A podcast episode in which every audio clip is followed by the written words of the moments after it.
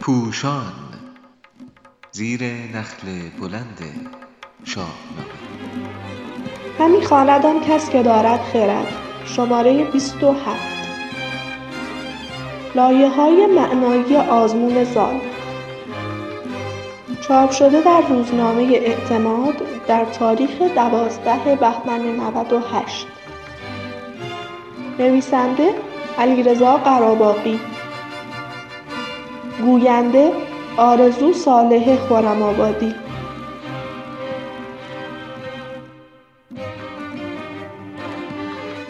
زمانی که زال با نامه سام نزد منوچهر شاه می آید تا او را از جنگ با کابل منصرف کند و رضایت در پیوند زناشویی با رودابه را به دست آورد منوچهر از همان آغاز با گفتن بسازم براغم همه کام تو این پیوند را میپذیرد ولی نزدیک به یک هفته زال را در پایتخت نگه میدارد و دو آزمون از او به عمل می آورد.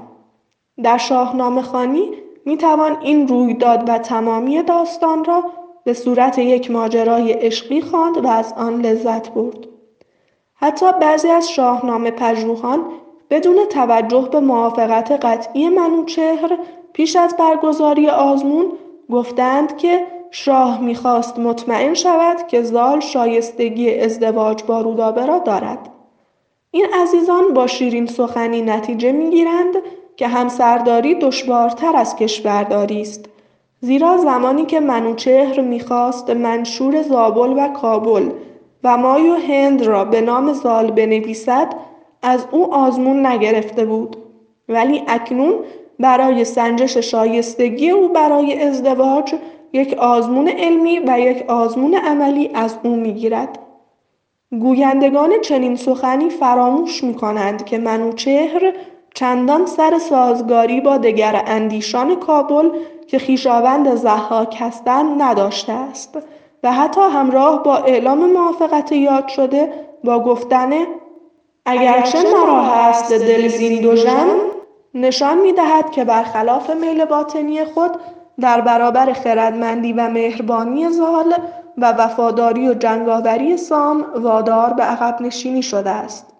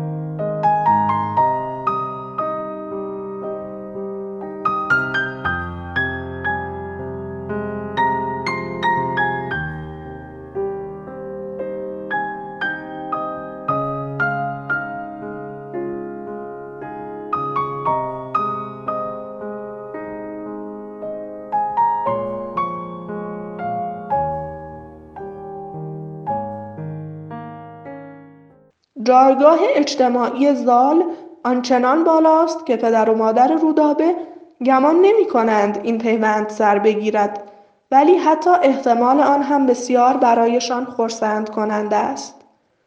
زمانی که سیندخت از دلدادگی دختر خود باخبر می شود بسیار نگران است ولی فردوسی می گوید پسند آمدش زال را جفت اوی مهراب نیز تنها نگران است که با مخالفت سام و منوچهر به کابل گزند برسد وگرنه از تصور چنین پیوندی بسیار خرسند است و می‌گوید که باشد که پیوند سام سوار نخواهد ز اهواز تا قندهار پس آزمون ها نه برای سنجش شایستگی زال بلکه برای آن است که موبدان و پهلوانان ایران زمین برتری زال را ببینند و از صمیم قلب بپذیرند.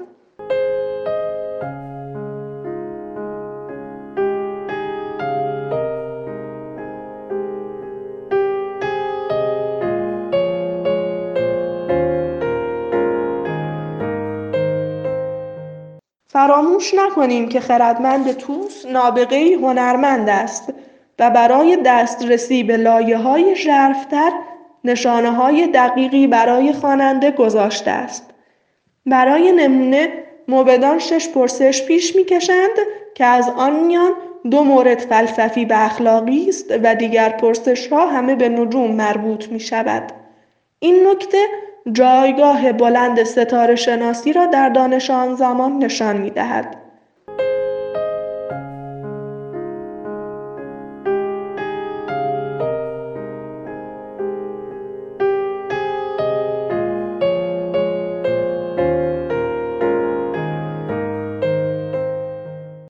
در لایه ژرفتر می‌بینیم که پرسش ها خرافی نیست و برای نمونه از نحس بودن زمانی که قمر در اقرب باشد پرسشی در میان نیست.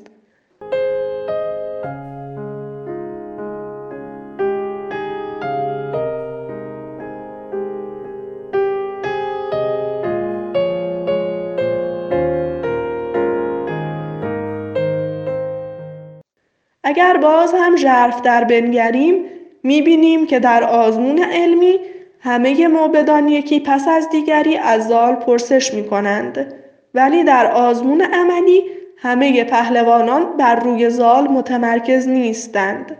گویی فردوسی بزرگ می‌خواهد نشان دهد که زال یک تنه همه موبدان را حریف است.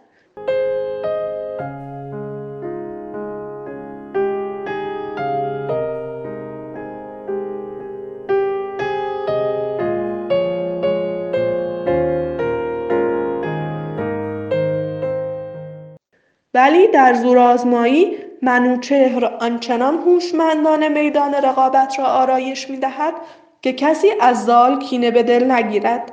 حتی در داستان سیاوش می‌بینیم که او از زورآزمایی تن به تن پرهیز می کند و آنگاه که با پافشاری افراسیاب این کار را میپذیرد کینه گرسیوز را به جان می‌خرد. فردوسی با گفتن بتابید هر یک به چیزی انام نشان می‌دهد که پهلوانان هر یک سراغ رزم ابزار دلخواه خود می روند و در گوشه ای از میدان با یکدیگر هنرنمایی می کنند. پس گردان همه شادمان وارد میدان می شوند. ولی زمانی که صحبت از زورآزمایی رویاروی می شود و چنان شد که مرد اندر آمد به مرد رفتارها کمی دگرگون می شود. همه برکشیدند گردان سلیح به دل خشمناک و زبان پرمزیح.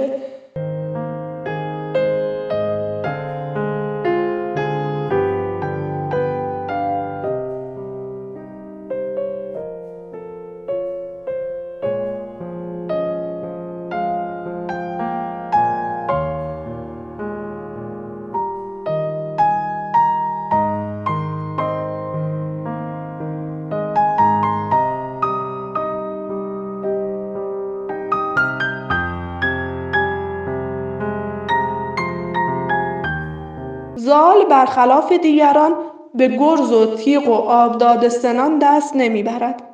او سر جنگ با هیچ کس ندارد. همچنان که در دیدار با کنیزکان رودابه مرغابی یعنی هدفی متحرک را به گونه می‌زند که در سوی دیگر رودخانه نزد آنان به زمین افتد.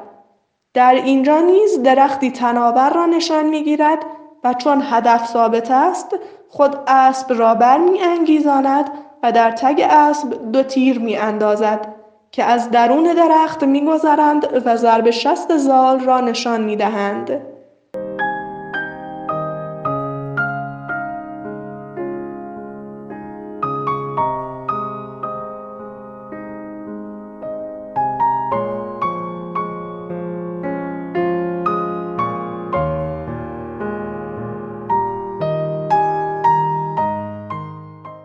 با شیوه نوآیین خرد را با هنر رزمی در میآمیزد و کاری می کند که همه شگفت زده شوند.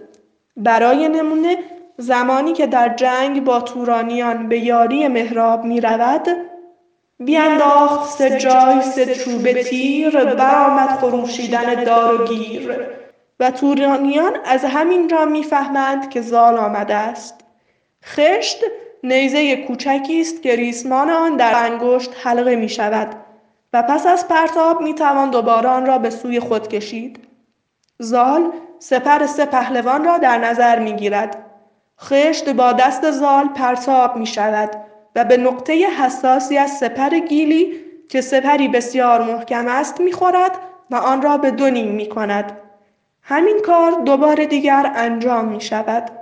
کسانی که گفتند تیر تاپر و سوفار در درخت فرو رفت و تیر دیگر به همانجا خورد یا سپرها روی هم بودند و هر سه با یک ضربه شکافته شدند به ریزکاری های فردوسی بزرگ در نشان دادن ضرب شست زال در گذر دادن تیر از درخت همراه با سرعت عمل او در بکارگیری خشت توجه نکردند.